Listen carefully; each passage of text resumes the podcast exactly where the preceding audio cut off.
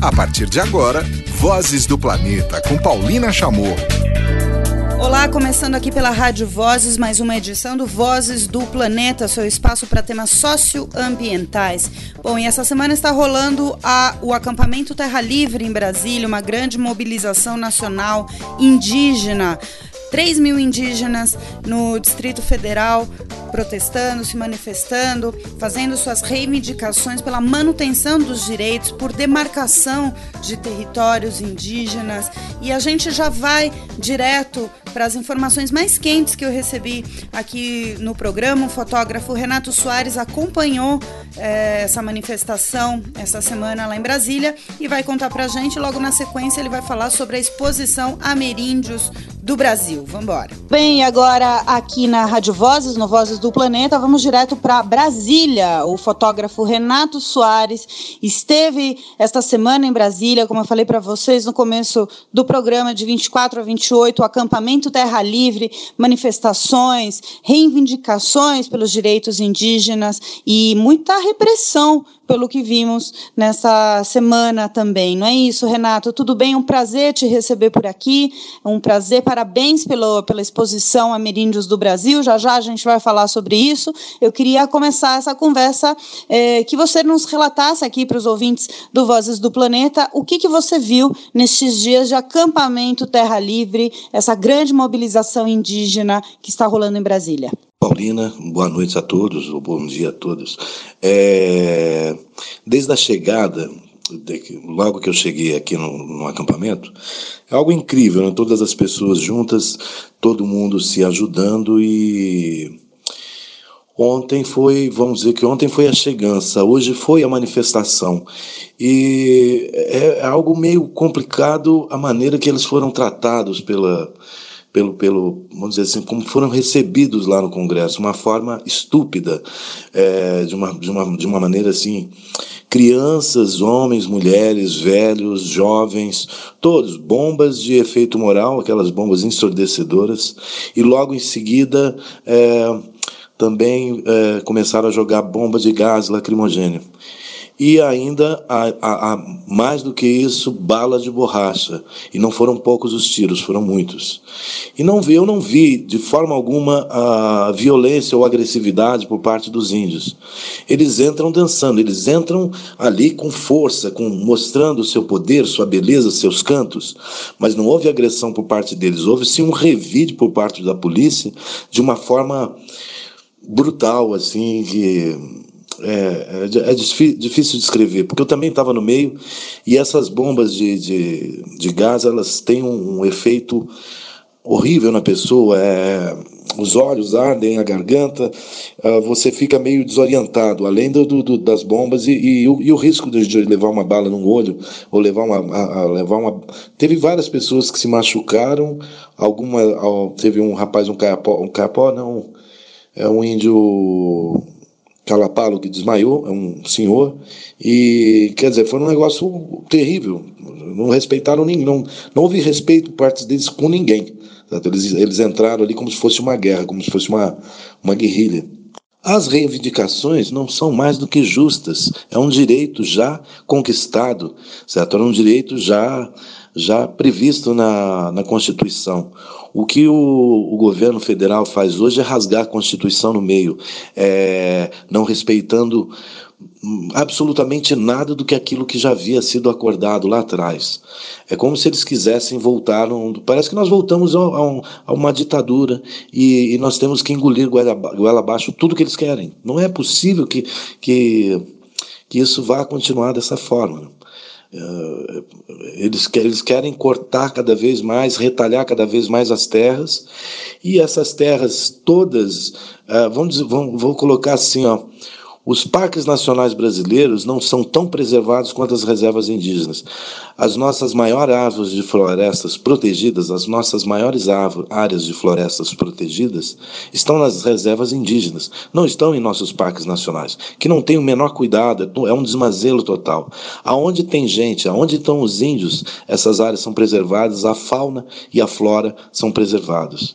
E o que, que o que nós temos hoje é um. É, é um desrespeito com o outro, desrespeito com o ser humano, Um desrespeito total com, com a mãe, com o pai, com, com o avô, com, com, é um desrespeito com a própria família brasileira. Renato, realmente revoltante. Bom, aos ouvintes, eu recomendo vocês acompanharem pelas redes sociais, né, que, que estão fazendo muitos movimentos, fazendo a cobertura ao vivo de todas essas injustiças que agora estão também acontecendo durante o acampamento Terra Livre deste ano. E, bom, eu queria passar agora para uma, uma, até porque vai até o dia 30, a exposição sobre o projeto Ameríndios do Brasil, está rolando em São Paulo, no Shopping Morumbi. Eu queria que você contasse o que, que os ouvintes podem é, ver nessa, nessa exposição e falar um pouco do projeto também Ameríndios do Brasil. Faz parte do projeto Ameríndios do Brasil, que é a documentação extensa da, da população indígena brasileira. Então, vamos dizer assim, é tentar dar um rosto, tentar dar, uma, dar voz, tentar mostrar quem são eles, é, mostrar quem quem durante tempo ficou ali escondido. Eu lembro que quando criança, nós não tínhamos fotografias do índio brasileiro nos livros didáticos. Nós sabíamos que ele existiu, que ele um dia foi e mas era como se já não existisse. E ele está presente, ele sempre esteve presente em nossas vidas. Certo? 75% da população brasileira com sanguinidade é indígena.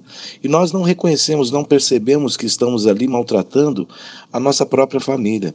E, e mostrar este personagem, mostrar este índio, mostrar sua cultura, sua beleza, suas cores, suas danças, seus cantos vindos de, de um passado remoto, é, é para mim algo precioso, é, é, a realização de, de, de, um pedacinho ainda do, do, do, que falta. O projeto Ameríndios ele ainda tem que percorrer inúmeros estados. Eu na próximo, no próximo mês agora, eu viajo para o Amazonas.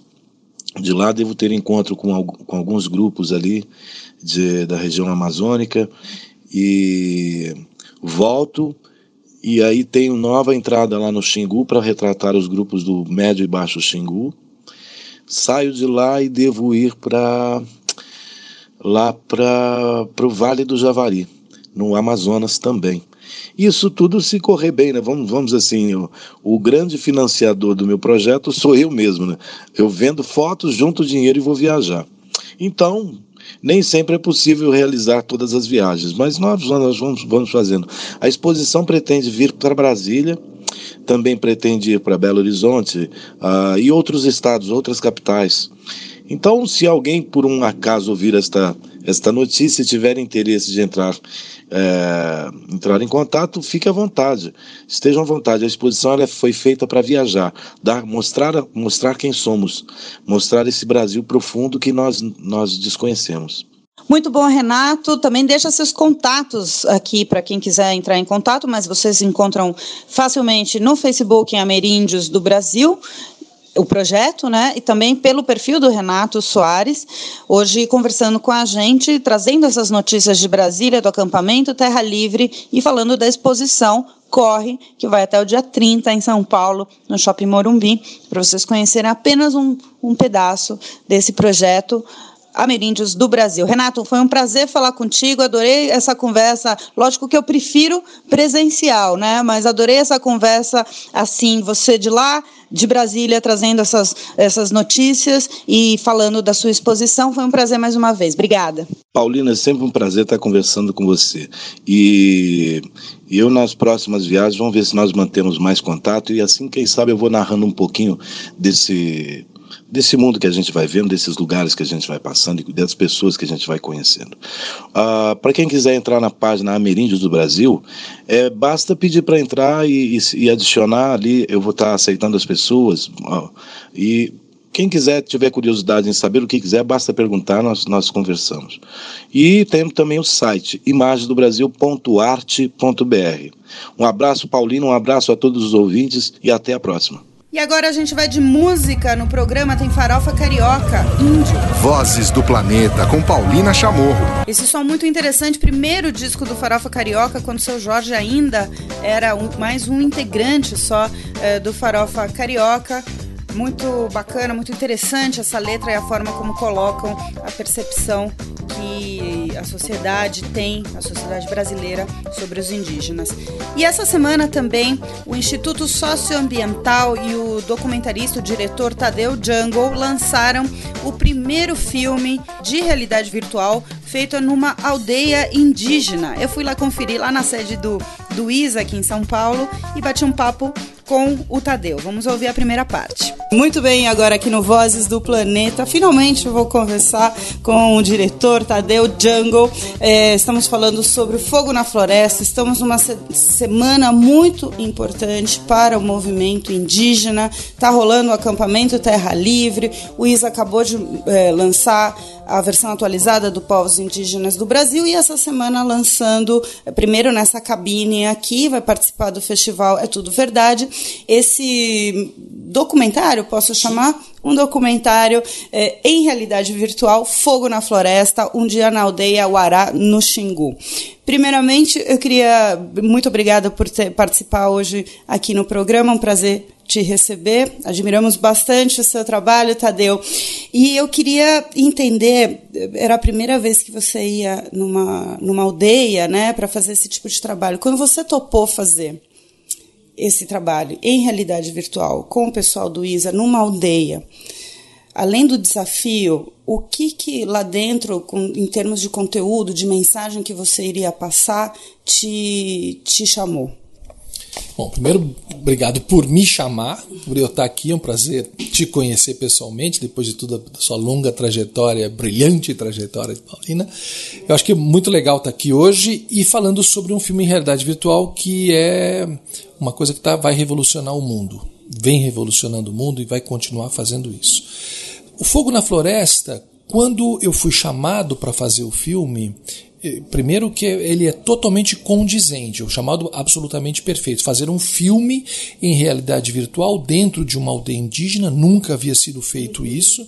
Esse filme, uh, uh, uh, o lance da realidade virtual é levar as pessoas até esses locais. Então, esse é o grande mote, principalmente da realidade virtual documental, que é o que é o Fogo na Floresta. Então, a ideia era perfeita, levar as pessoas para conhecer um dia na aldeia do povo Uaurá. Em sete minutos, você assiste esse filme, você fez uma viagem para dentro da aldeia do povo Uaurá. Eu nunca tinha ido numa aldeia de índios, mas eu vejo índios, como todos nós vemos, através de fotos, filmes, textos e tal. Nunca tinha ido. E o impacto é realmente muito grande pela dimensão das coisas, as, a praça gigantesca, as ocas incríveis, enfim, os rios, a lagoa, é tudo muito grande, tem uma coisa de escala muito grande. E um calor muito grande também. Né? Esse é um dos temas do filme, que é as secas e tal, faz com que o fogo esteja uh, uh, sendo uma crise muito grande para os povos indígenas do Alto Xingu. Então, assim, eu, a sensação de viver eu acho que eu, eu espero ter conseguido passar, de viver na aldeia, espero ter conseguido passar para dentro do filme. Uhum. Né? Quem vai assistir o filme uh, vai ver que a gente não há um romantismo, né? não um olhar romântico para com os índios, tem um olhar realista. São índios que mantêm as suas tradições, mantêm os seus cantos, as suas danças, mantêm, pescam de N maneiras, mas também andam de moto. Índio vê televisão. Né? Então, assim, esse tipo de coisa, joga futebol. E essas descobertas, é que eu havia já estudado, mas essas descobertas e ver isso acontecendo ali é, é impactante. É impactante você ter essa, essa mistura toda e conseguir viver do lado deles. Espero que eu tenha conseguido passar isso no Fogo na Floresta. Agora tem Gilberto Gil aqui no Vozes do Planeta. Vozes do Planeta, com Paulina Chamorro. Ouvimos do acústico do Gilberto Gil essa incrível música, Traga-me um copo d'água. Agora a segunda parte da conversa com o diretor Tadeu Jungle, que nesta semana lançou lá na sede do ISA, em São Paulo, o filme Fogo na Floresta, o primeiro filme gravado numa aldeia indígena em realidade virtual. Logo estará já nos festivais É Tudo Verdade de cinema aqui em São Paulo e também a mostra Ecofalante. Vamos acompanhar a segunda parte. Você fez uh, o ano passado, ou retrasado, não, passado, o um 360 sobre Mariana, né? Que já era uma coisa, uma forma diferente de ver aquela tragédia que aquele terrível assassinato da bacia hidrográfica e, e de pessoas é, no Rio Doce. Né? E agora você traz essa que é realmente muito impactante. Eu me senti viajando lá dentro do, da aldeia mesmo. Nunca tinha passado por essa uma experiência com questões ambientais ou na mata, né, de realidade virtual. Eu queria que você falasse dessa sua, desse seu interesse e, e por essa nova gramática, essa nova narrativa, como você é, colocou agora há pouco, em temas é, que possam gerar uma transformação social e ambiental, em que possam mexer realmente com as pessoas, que é mais ou menos isso que a gente está vendo com a realidade virtual. Falar por enquanto da parte positiva, né, da realidade virtual. Bom, realmente, a realidade virtual, como dita já pelo um dos precursores dessa área, que é o Chris Milk, é a maior máquina de empatia jamais inventada. Quer dizer, uma máquina que consegue te colocar no lugar do outro. A partir desse conceito, quer dizer, eu vou ser levado para perto do outro, poder vivenciar o que o outro vive, isso é muito transformador. E no Rio de Lama, que foi o primeiro documentário que eu fiz, eu tive lá um mês depois da tragédia, o filme foi lançado em 2016 a ideia foi essa. Há um mês da tragédia, eu já estava. Eh, eu já conhecia muito da tragédia, eu já tinha visto muitas fotos marrons, aquela tonalidade marrons, filmes marrons, depoimento das pessoas, perderam sua casa, 19 pessoas morreram, a tragédia realmente criminosa que foi que aconteceu ali. Eu falei, pô, esse é um lugar para se fazer uma, um filme em realidade virtual. Não é uma. Esse tem tudo a ver, porque ele vai fazer com que as pessoas olhem para esse lugar de uma forma diferente. É isso. A ideia é essa. Né? Ou seja, o que eu penso o cinema vai continuar existindo, o documentário, o filme documentário vai continuar existindo, televisão, etc. Tudo existindo.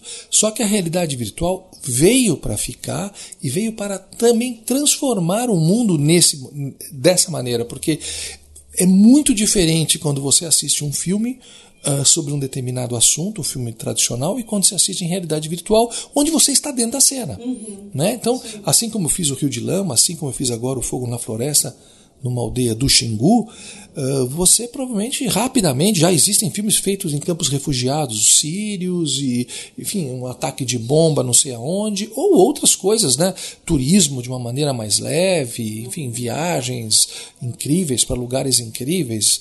Isso tudo faz parte da realidade virtual. Viajar levar a pessoa para outro lugar viver outra coisa se aproximar das pessoas.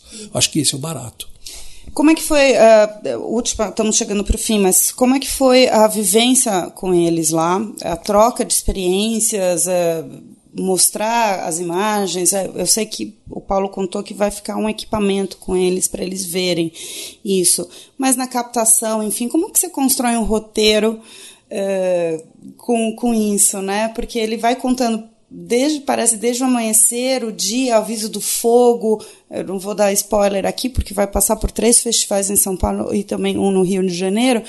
Mas tem o momento da água, o momento do banho, tem o momento de assistir televisão. Como é que você construiu esse roteiro?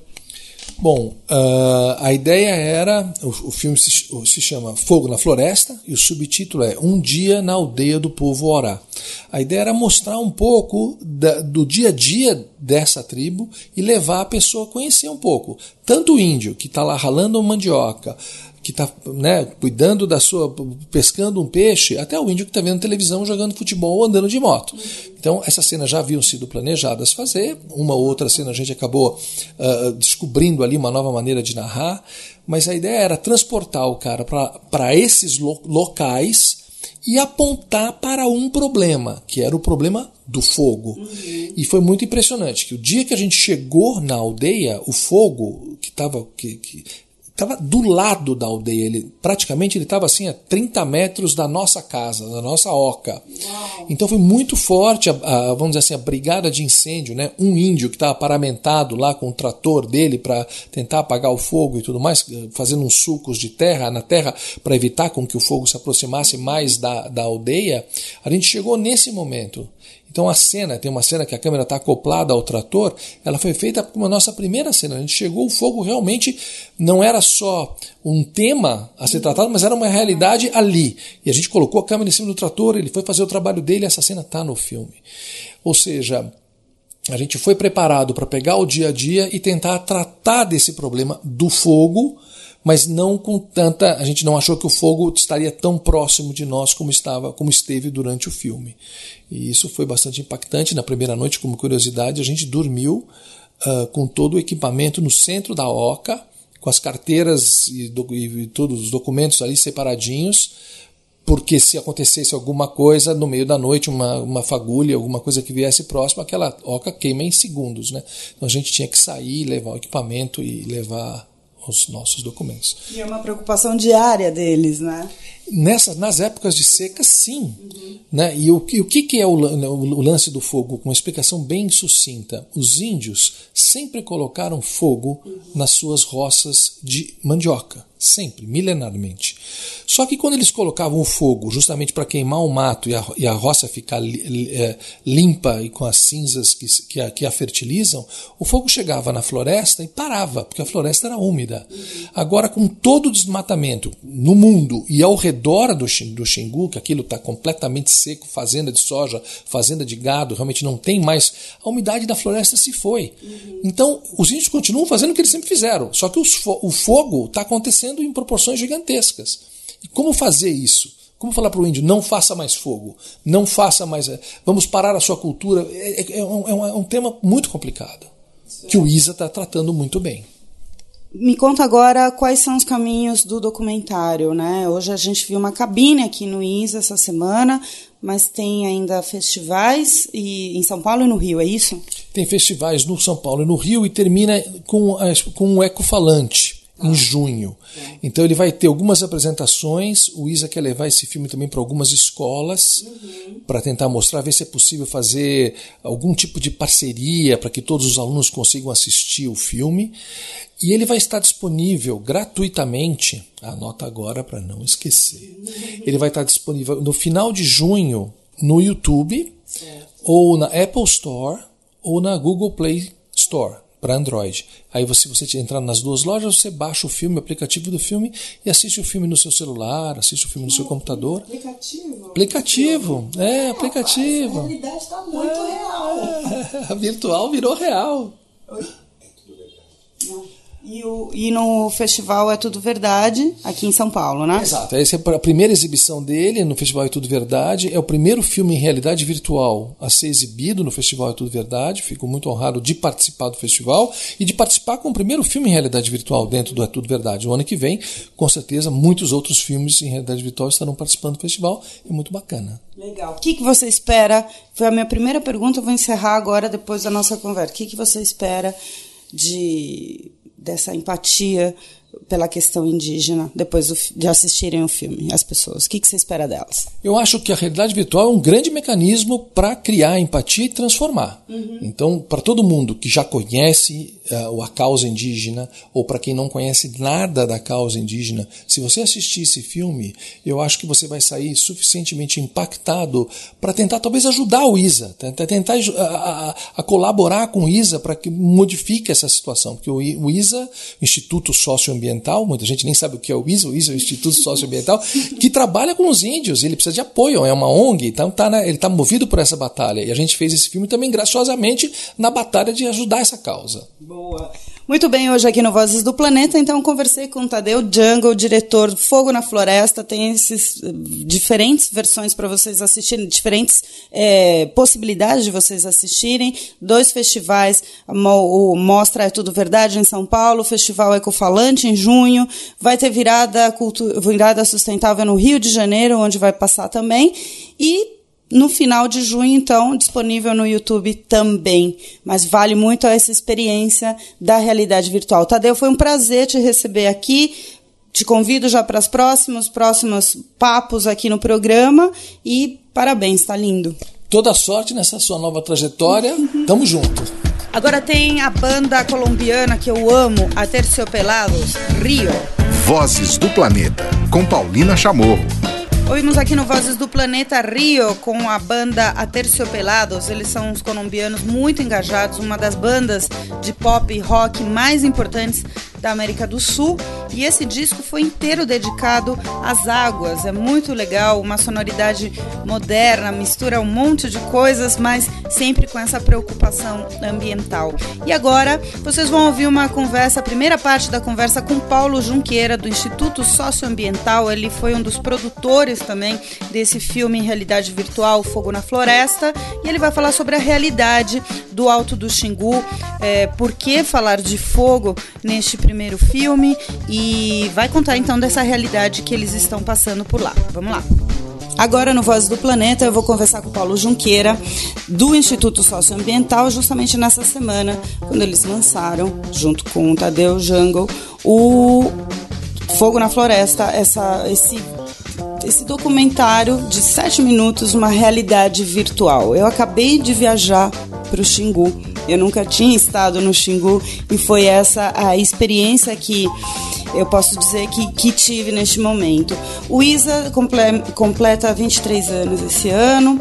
Tivemos na semana passada o lançamento do Povos Indígenas do Brasil, nessa esse, essa grande produção. Esse, essa semana acompanhando e apoiando firmemente o acampamento Terra Livre e vem com o lançamento também é, desse documentário que estará no É Tudo Verdade, esse festival de filmes e uma série de outros festivais, Paulo. Mas vamos para a parte central uh, da história, que é a questão do fogo na floresta. Eu queria que você é, contasse, a gente teve uma conversa prévia agora e você mostrava a área do Alto do Xingu e mostrando onde está mais grave o fogo e logo depois contando algo que me chamou muito a atenção que fora, no entorno do território eh, indígena não existe mais o fogo, né? Então, qual que é essa prática do fogo eh, ainda nos territórios indígenas e por que que ele vem se agravando eh, cada vez mais?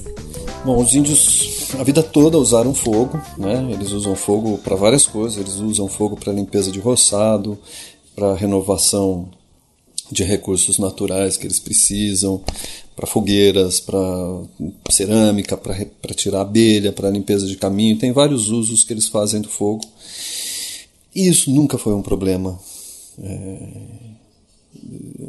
para a região, nunca, nunca foi um problema é, para a floresta, porque se a gente olha e a gente monitora é, a ocorrência de fogo desde 1993, né, se a gente olha o histórico, é, vai ter um primeiro grande incêndio é, em 99, né? depois em 2007, e aí a partir de 2010 eles começam a ser, os grandes incêndios florestais começam a ser recorrentes. Né? Isso coincide com a evolução do desmatamento no entorno. Né? Então, o Xingu, dentro do parque, o desmatamento é de menos de 1%. Né? O que tem de, de, de, áreas abertas são aldeias e roças, e roças nem pode ser considerado desmatamento, porque eles plantam, depois o mato vai crescer de novo. Né? Mas se a gente considerar fora do parque, são 8 milhões e 500 mil hectares que foram desmatados nos últimos 20 anos. Né? Então, Só na, toda a área do entorno. Fora do parque. Né? No, no, dentro da bacia do Xingu, uhum. na região do Mato Grosso. Né? É, são 8 milhões e 500 mil hectares. Isso é quase metade da vegetação fora do parque foi suprimida. Né? É, e isso traz impactos lá dentro. Né? Um dos impactos é o ressecamento da floresta. Né?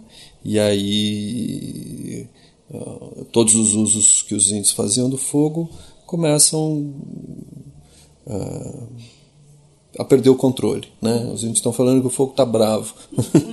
né? Em 2016, foram 212 mil hectares queimaram. Né? Então, isso.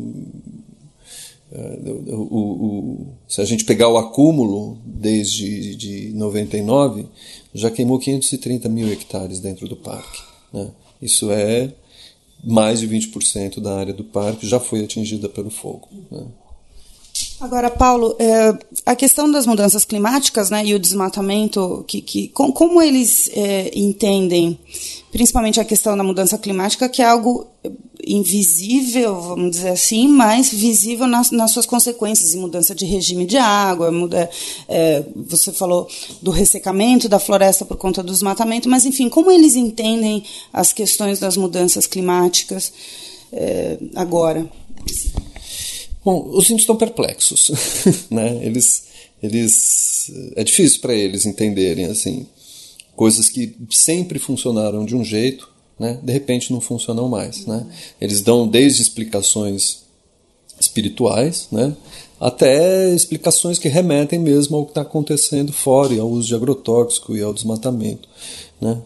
Mas eles estão perplexos, né? Então uh, uma coisa que tem a ver com fogo assim e, e, e, mostra assim essa acuidade deles com a natureza, né? Eles têm marcadores do tempo muito claros, né? Os marcadores são os da natureza, são estrelas, são determinados tipos de nuvens, são determinados trovões, comportamento de animais, né? E isso é, isso é o que dizia a eles que, por exemplo, ia chover, então eles poderiam queimar, né? É, hoje, né, e, e, e, tem um relato de um velho Kinsey me dizendo: antigamente, quando fazia esse tipo de formação de nuvem com um, um trovão assim, aí ele fazia o, o barulho do trovão para mim, é porque ia chover e eu queimava a roça. Hoje vem a nuvem, vem o trovão e não chove. Né? Ou a chuva chega antes né? E aí o pessoal está com medo de chover antes, então queima antes. Então os marcadores do tempo dele estão perdidos, né? Eles estão perdidos, eles estão vendo. Tem uma outra história muito legal, assim, também de um velho nessa mesma aldeia que ele me mostra um, uma, uma árvore florida, né? uhum. né? E aí ele fala, pô, isso aqui sempre que essa flor estava caindo, era a época que o pacu estava subindo uhum. e o pacu parava lá para comer a flor e a gente pegava o pacu, né? Aqui debaixo da árvore. Aí a gente chega lá, o rio está seco. E a flor está caindo e, e, e, não tem pacu, então eles perderam ali uma fonte de proteína. Então tem vários desses sinais, né, vários desses sinais na vida deles, assim, de que os conhecimentos deles e as estratégias deles de manejo daquele território estão começando a perder eficácia. Né? O mais grave de todos, com certeza, é o fogo, porque está tomando dimensões alarmantes. Né?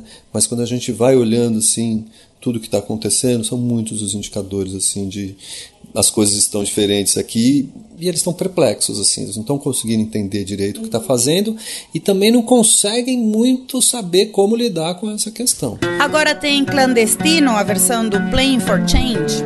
Vozes do Planeta, com Paulina Chamorro. Ouvimos aqui no Vozes do Planeta a música do Manu Chao, mas uma versão diferente do Playing for Change, esse projeto que busca músicos de rua do mundo todo. Ouvimos Clandestino. E agora a segunda parte da conversa com Paulo Junqueira, do Instituto Socioambiental sobre a produção do filme Fogo na Floresta. Como eles poderiam, e acho que também nem seria a questão, mas enfim, de, de curiosidade, uma solução, né? porque isso é uma prática centenária, milenar, de roçado, uma prática de, como você falou, só que até então eles controlavam o fogo. É, existe uma solução para isso? Ou eles poderiam adotar outro tipo de prática? Como fazer para disseminar isso? Até porque, como, como a gente estava falando, é uma prática muito antiga já. Então, existem soluções. Né? É, parar de usar fogo não é uma. Né? Parar de usar o fogo não é uma, uma possibilidade. Né? O fogo é muito importante né? para a limpeza dos roçados, para a renovação de recursos naturais e até para a manutenção, aqueles ambientes já são acostumados com o fogo. Uhum. Né? Eles não são acostumados com os grandes incêndios que têm acontecido ultimamente. Né? Mas o fogo tem uma, uma, uma importância ecológica também. Né? O que a gente vem trabalhando é, com os índios, é, e aí no Xingu tem mais de 80 aldeias, né? E esse é um trabalho que tem que ser feito aldeia por aldeia, porque tem que trabalhar com toda a comunidade, não adianta trabalhar com um ou dois, porque todo mundo usa fogo, né? Mas é um trabalho de aliar o conhecimento deles com novas tecnologias de controle, né? Então a gente sempre começa com isso, assim, de, bom, como é que vocês faziam? E eles têm várias técnicas, né? E aí alia esse, esse conhecimento deles com novas técnicas. Então, fazer acero, o jeito de derrubar, introduzir uh, abafadores para controlar o fogo, introduzir bomba costal com água, né? É, se conversar, se organizar comunitariamente na hora de queimar é uma coisa importante também, né? Quando, quando vai usar o fogo por algum motivo, avisar a comunidade, ó, oh, estou indo lá queimar roça, estou indo lá queimar meu sapezal, porque eles conseguem também se organizar com mais gente para conter. Né? Uhum. A gente está introduzindo também ações de, de, tanto de mitigação do fogo quanto de aumento da resiliência, né? principalmente, mas não só, mas principalmente plantios. Né? Uhum. Então, uh, tem espécies, é, a siriva, por exemplo, a siriva não, desculpa, a pindaíba, né, que é uma espécie que, no Alto Xingu eles usam muito para fazer a casa, toda a casa, a armação da casa é feita com pindaíba e ela tem a semente muito mole e logo o fogo destrói muito muito muito rápido e, e a recuperação dela não é forte né? tem uma outra árvore que eles usam para tirar a imbira que é um, como se fosse uma corda que eles usam para amarrar a mesma coisa então é, enfim, enriquecer essas áreas e enriquecer áreas que já estão uh, muito tomadas pelo fogo. Né?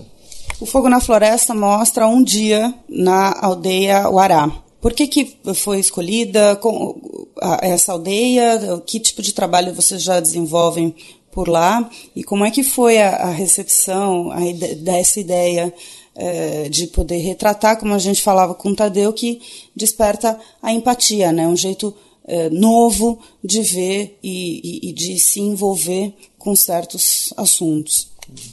Bom, os Waurá, é, a gente, eles têm várias aldeias, a gente escolheu a aldeia Piulaga. Né?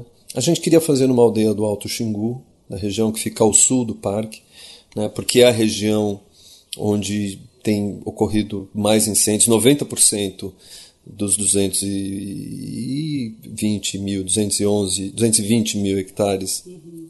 que queimou o ano passado, 90% foi na região ao sul do parque. Né? Por um monte de motivos, tanto ecológicos quanto culturais, né? a maioria do fogo foi lá. Então a gente queria fazer nessa região. Né?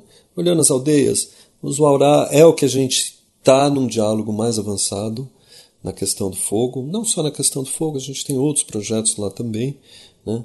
Mas na conversa do fogo era onde a gente estava no estágio de conversa mais avançado eram os Waurá. Né? Eles receberam super bem. Né?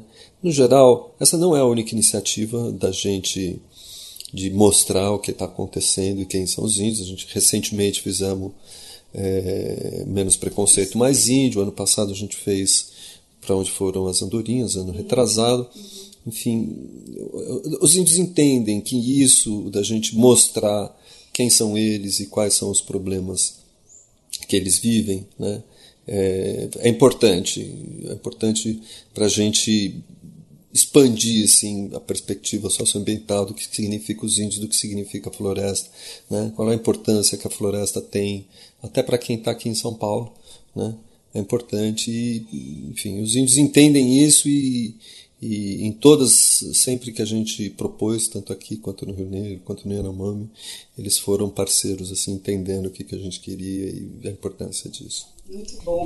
Muito bem, hoje ouvimos aqui no Vozes do Planeta Paulo Junqueira, do Instituto Socioambiental, falando sobre o fogo na floresta, é, um dia na aldeia Uará, que a, a, partir de agora vai estar nos principais festivais, né? Vai estar no É Tudo Verdade, no Mostra Ecofalante e tem mais um festival antes a virada sustentável. E na virada sustentável no Rio de Janeiro, é, quem puder, aproveite, porque a experiência primeiro vai ser justamente com os óculos, depois vai ser disponibilizado nos outros formatos, mas realmente vale a pena essa viagem para o Xingu. Obrigada, Paulo. Obrigado, Paulina. Muito bem, antes de passar para o Minuto do Clima do Cláudio Ângelo, tem ao seu Valença, Flor de Tangerina. Ouvimos no Vozes do Planeta Flor de Tangerina com o seu Valença. E agora a gente vai para o Minuto do Clima com Cláudio Ângelo.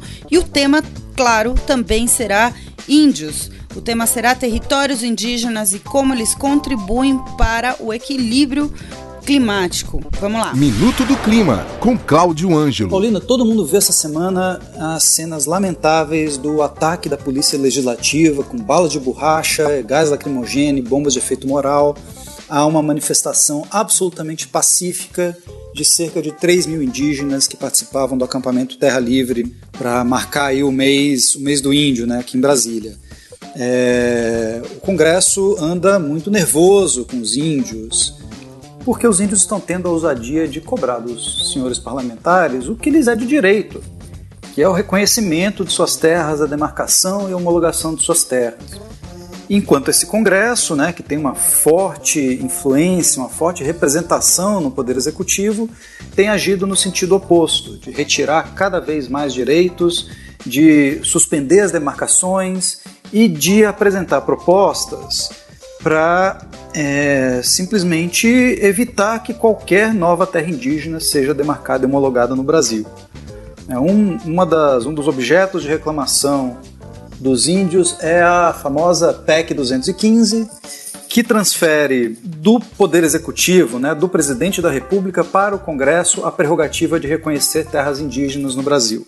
É, essa PEC, se fosse aprovada, ela impactaria 108 terras indígenas hoje que estão em processo de demarcação no Brasil, a maior parte delas na Amazônia, expondo essas terras ao desmatamento. É, e esse desmatamento, segundo um estudo publicado em 2015 pelo Instituto de Pesquisa Ambiental da Amazônia, causaria a emissão de até 110 milhões de toneladas de CO2 até 2030. É, 110 milhões de toneladas de CO2 é mais do que toda a frota de veículos é, terrestres no Brasil emite em um ano.